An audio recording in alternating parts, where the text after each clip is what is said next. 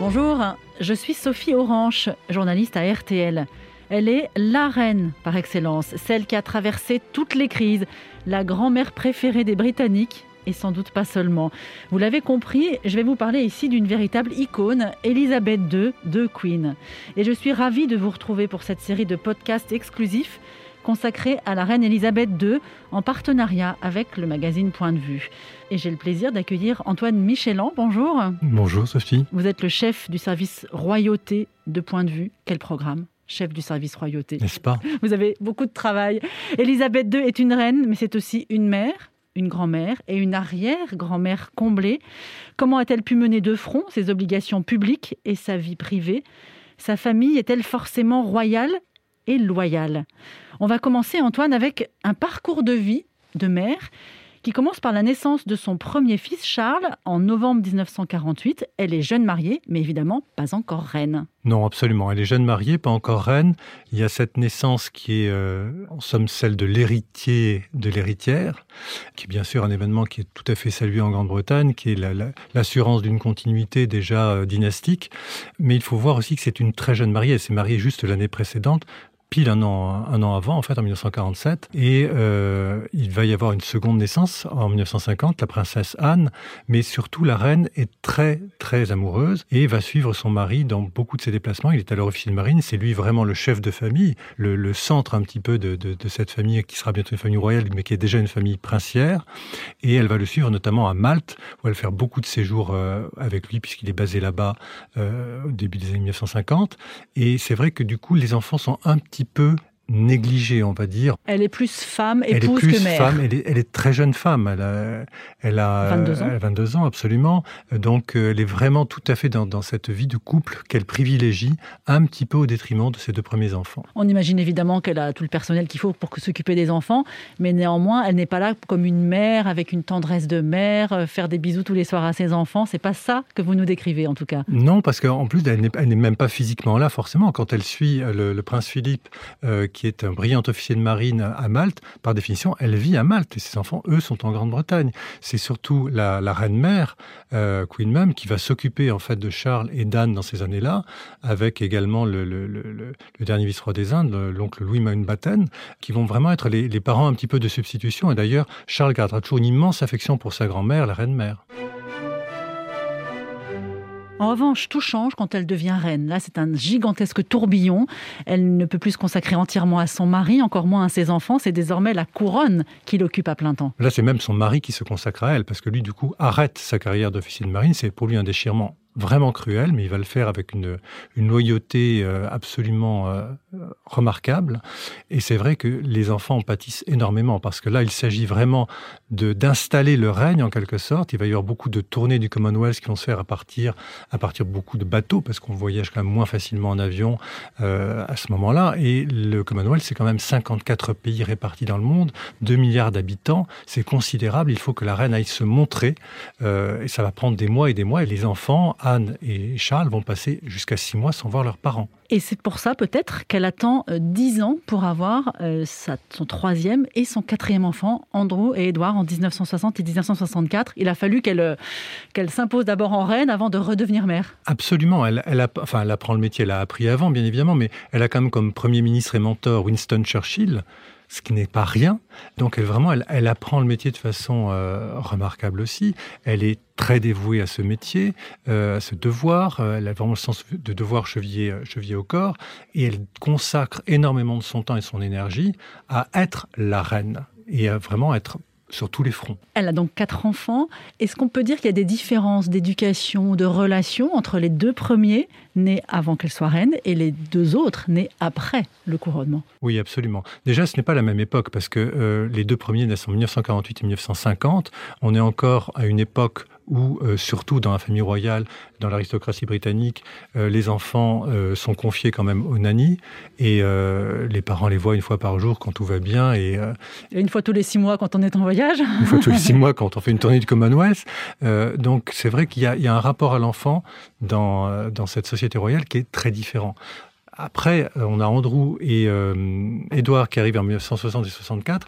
On est déjà dans les années 60. Le regard sur l'enfant n'est pas le même. La société a évolué. La reine, en plus, a effectivement pu installer son règne, sa personnalité, et donc elle dispose de plus de temps. Elle est plus détendue aussi par rapport à ses devoirs, et elle va même se permettre de prendre un congé maternité, un truc totalement dingue pour elle, à la naissance d'Andrew en 1960 et en 1964 à la naissance d'Edouard pour pouponner, pour faire quelque chose qui est presque nouveau pour elle finalement. Quatre enfants, avec un préféré, je crois qu'on peut le dire officiellement, c'est Andrew. Andrew, c'est-à-dire, c'est le, c'est le premier, si je puis dire, de la deuxième portée. Mais avec le même père. Bien sûr.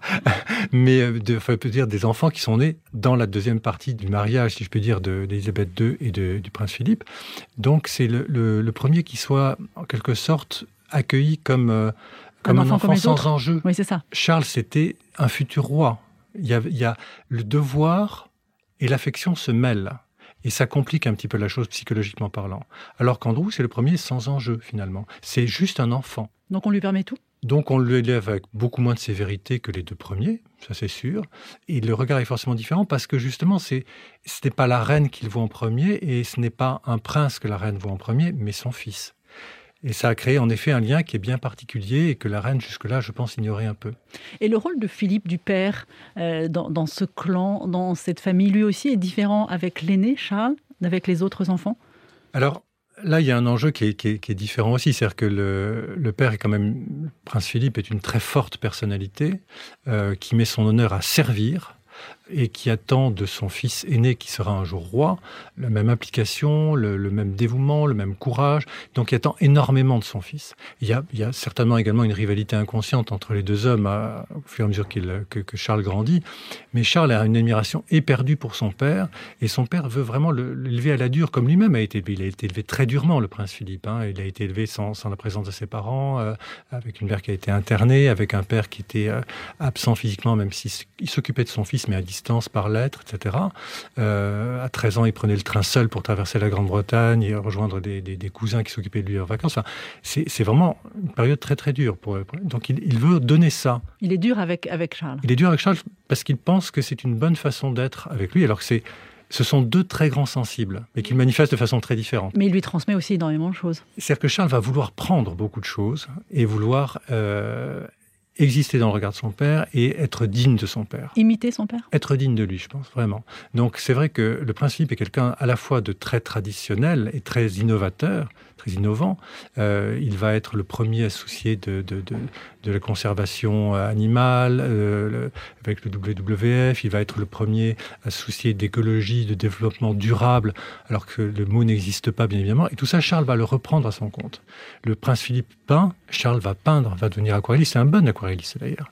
Donc tous ces soucis-là très intellectuels de, Philippe, qui avait également un souci spirituel assez fort, Charles, on le retrouve chez lui, avec son, son idée, par exemple, de ne pas être défenseur de la foi quand il sera roi, mais défenseur des foi. C'est quelque chose qui est très très fort entre eux.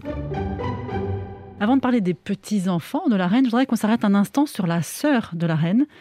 Margaret, un rôle difficile d'être la sœur d'une reine. Euh, quel était le lien, quel est le lien entre la reine et sa sœur? C'est un lien extrêmement fort. D'abord, elles sont que deux. Donc, euh, il se trouve que la reine est l'aînée, euh, et il se trouve que Margaret est un petit peu la chouchou de son père. Margaret est tout feu tout flamme, n'a peur de rien, séduit volontiers d'un sourire, d'un entrechat. Donc, c'est vrai que George VI est très gaga un petit peu devant, devant sa cadette, qui est pleine de charme. Et Élisabeth II est très protectrice avec sa sœur. Et euh, elles grandissent vraiment ensemble, elles s'expriment ensemble pendant la guerre à la radio pour, euh, pour adresser des messages aux plus jeunes euh, pendant le Blitz et après. Et puis, après la guerre, bah, de plus en plus se dessine le rôle qui va être destiné à Elisabeth II et quelque chose de beaucoup plus flou pour Margaret. Ce qu'elle va assez mal vivre. C'est difficile d'être la, la, sœur d'une reine. C'est difficile dans l'ombre. C'est difficile d'être l'héritière de ce cours. Et ça se voit à toutes les générations finalement. Héritière de secours, au cas où. C'est un peu ça quand même. Bon, même si ce n'est pas dit, si ce n'est pas pensé comme ça par les parents, c'est quand même un fait malgré tout. Et donc il faut trouver sa place et elle va toujours peiner à la trouver. Elle va la peiner à la trouver sur le plan de, l'amour puisqu'elle est amoureuse d'un homme qui est divorcé, c'est très compliqué.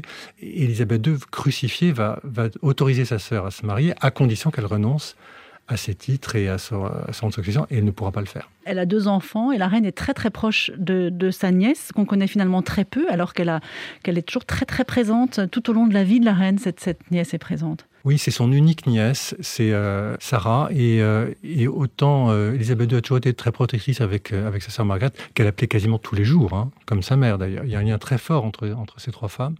Et, et Sarah est quelqu'un qui ressemble un petit peu à la reine finalement. La reine est quelqu'un de très privé, de très discret, de très timide aussi, qui force bien sûr sa timidité, mais elle est, elle est vraiment timide. Quand on la voit de temps en temps dans des photos officielles qui fait, qui fait la tête, fait pas la tête elle est impressionnée parce qu'il y a beaucoup de monde et que voilà, donc elle, se renferme un petit peu comme ça. Et Sarah est vraiment comme ça, c'est-à-dire qu'il y, a une grande sensibilité chez elle, qui était aussi un petit peu celle du prince Philippe, qui lui l'a magnifié par la brusquerie et elle vraiment par de la douceur. Et c'est quelqu'un qui a toujours passé ses vacances, euh, en tout cas beaucoup de vacances d'enfants, avec ses cousins, donc avec les enfants d'Elisabeth II. Et euh, Elisabeth II l'adore véritablement. Elle est toujours présente pour toutes les réunions de famille, même pour quelques circonstances officielles. C'est quelqu'un de très important pour Elisabeth II et pour Charles aussi, qui euh, est une artiste. Et c'est la filleule également de Charles. Puis vient le temps des petits-enfants. Euh, pour la reine, avec une relation privilégiée avec euh, William. Comment se crée cette euh, relation, le fils aîné de, Charles? Comment se manifeste-t-elle? Elle est une grand-mère attentionnée? Est-ce qu'elle a un peu plus de temps de s'occuper de ses petits-enfants que de ses enfants? Et oui, parce que là, encore une fois, le règne s'avance de plus en plus et donc est de plus en plus installé. Elle est, elle est dans, dans, des choses qu'elle connaît vraiment par cœur. Elle, elle, est, elle s'impose déjà presque comme, non pas la grand-mère de l'Europe, on n'en est pas là, mais, mais voilà, c'est un règne très, très assis. Elle a passé son jubilé d'argent. Euh, donc, elle, va s'occuper de, William vraiment comme une grand-mère et comme ses autres petits-enfants aussi, d'ailleurs. Mais lui, il y a un enjeu particulier, puisque lui sera roi un jour. Donc, il y a en plus cette, solitude partagée de destin finalement, parce que c'est quand même un destin qui, qui reste solitaire. Quand, quand vous êtes le roi ou la reine, on ne vous regarde pas de la même façon, même vos enfants, même votre mari ou votre femme ne vous regardent pas de la même façon, et on, a beaucoup de mal à être une personne vraiment totalement privée. Et ça, elle le sait. Elle va préparer William à ça, elle va le préparer également à son rôle officiel, à, privilégier toujours son devoir. Donc il se parle beaucoup, c'est ça? Dès qu'il est pensionnaire à Eton, Eton c'est juste en face du château de Windsor où, où la reine séjourne beaucoup une fois par semaine, William venait pour euh, déjeuner avec sa grand-mère et avec le prince Philippe, d'ailleurs, ils étaient là tous les deux. Et après le café, eh ben, ma foi, Philippe s'éclipsait et laissait la reine et son petit-fils parler des affaires du trône. Comment devient-on roi? Exactement. On aurait aimé être une petite souris à ce moment-là ah, On aurait adoré, mais ça a duré pendant des années quand même. Et donc il y a une vraie complicité qui s'est nouée à ce moment-là. Et, et, William le, lui rend bien maintenant. C'est-à-dire que l'une des raisons pour lesquelles lui, qui était un petit peu aussi euh, sur son compte à soi, qui avait du mal à, aller vers le public au départ, euh, s'il se donne autant aujourd'hui, c'est aussi parce qu'il a conscience que euh, sa grand-mère est très âgée et qu'elle a besoin de secours et de soutien. Et c'est pour ça qu'il est là aussi. L'autre petit-fils dont on parle beaucoup, qui est peut-être le préféré de la reine, c'est Harry, qui a une personnalité un peu plus flamboyante aussi. Euh, elle lui a pardonné beaucoup de choses à Harry. Mais c'est que Harry, elle a compris justement, elle l'a vu avec sa sœur déjà, hein. euh, elle l'a vu également avec euh, son cadet, avec Andrew c'est pas simple d'être euh, d'être une roue de secours. D'être dans l'ombre. Voilà. Donc elle a décidé de faire de Harry vraiment un atout majeur de, pour la communication de la couronne et même pour le, fonctionnement de la monarchie. Quand lui a eu l'idée très très positive de, créer ces Invictus Games, c'est-à-dire ces sortes de jeux, de jeux olympiques pour les gueules cassées euh, des campagnes militaires euh, de tous les pays, qui a été un succès international remarquable, et eh ben elle s'est dit mais il faut, il faut le mettre en lumière. Donc elle a fait des choses qu'elle n'a pas l'habitude de faire. Ça, par exemple, il y a eu une, en 2016, quand il y a eu les Invictus qui devaient se passer à Orlando, aux États-Unis, ben, elle a fait une vidéo avec, euh, avec Harry. Elle est à côté de lui, assise dans un fauteuil euh, au château de Windsor, en train de feuilleter l'album des, des, derniers Invictus. Puis tout d'un coup, le portable de Harry sonne.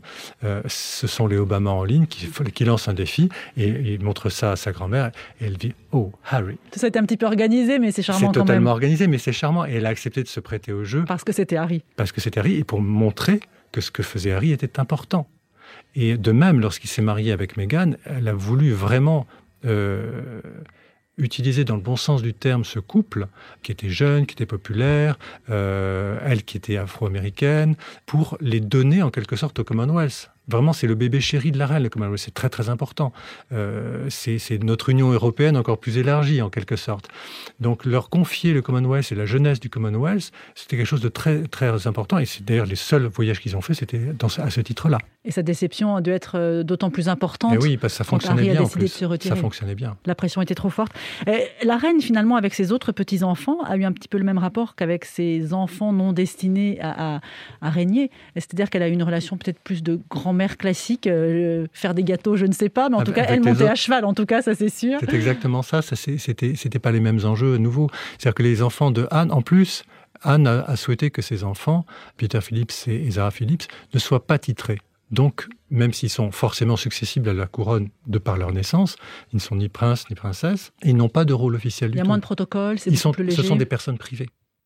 Et donc, bah, pour, pour la reine, c'est merveilleux de pouvoir être uniquement grand-mère.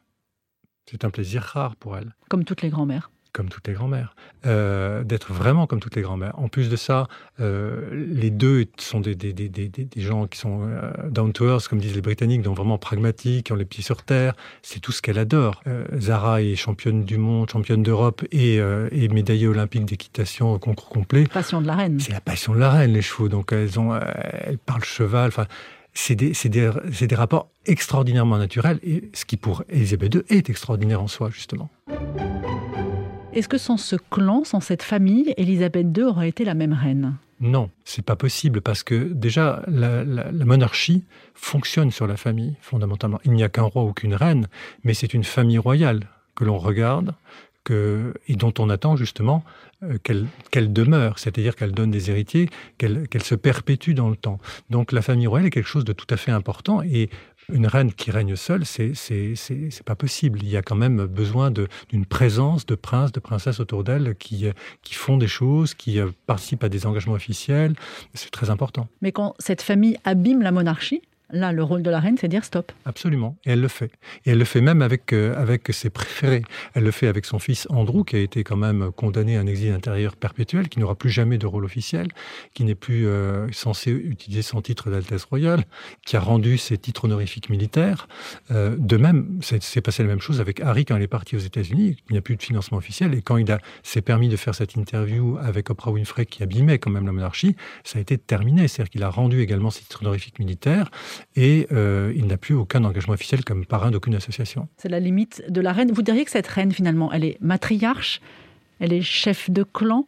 Comment est-ce qu'on pourrait la, la définir?